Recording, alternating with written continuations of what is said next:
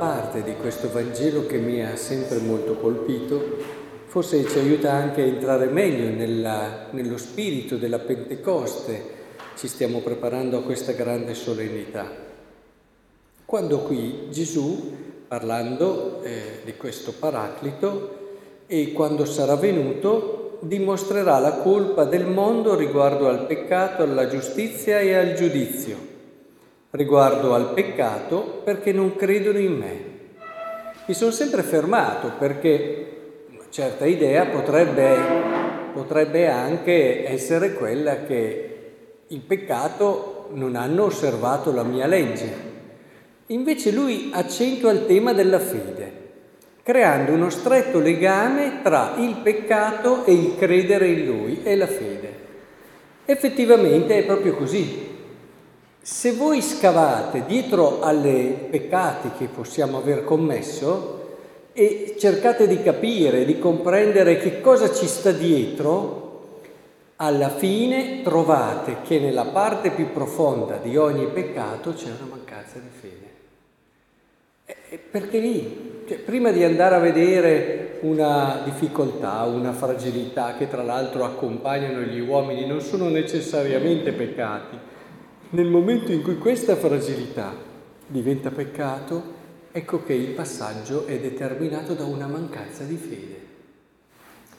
Perché se noi credessimo veramente a Lui, alla sua promessa, se noi avessimo fiducia di tutto quello che Lui in tutta la storia della salvezza ci ha dimostrato in tantissimi modi, e tra l'altro lo vediamo anche in quella che è l'esperienza di tante persone che non si sono fidate di lui dove sono arrivate, quindi alla rovescio possiamo anche ripensare in positivo a chi si è fidato. Pensate, siamo in questo mese mariano, alla Madonna.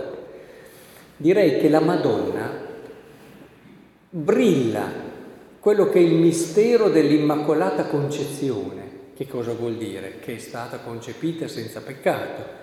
Brilla proprio nel momento dell'annunciazione, dove lei si è fidata, dove ha avuto fede, dove ha avuto fiducia.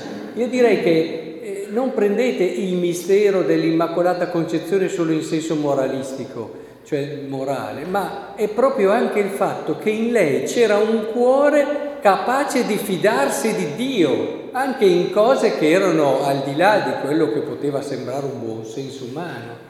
Si è fidata quando gli ha detto che tu, creatura, diventerai madre del tuo creatore. Provate a pensare. Eppure si è fidata. Lì si vede brillare l'Immacolata Concezione, perché il peccato è proprio questa mancanza di fiducia in Dio e nelle sue parole. E avete visto cosa ha portato?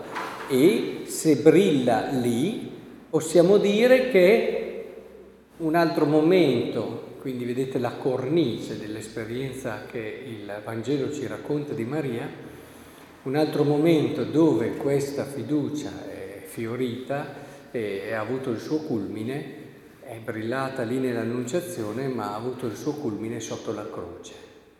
Anche sotto la croce, nel momento della sofferenza, in quello che sembrava il fallimento, lei ha continuato ad avere fiducia in Dio, a credere in Dio.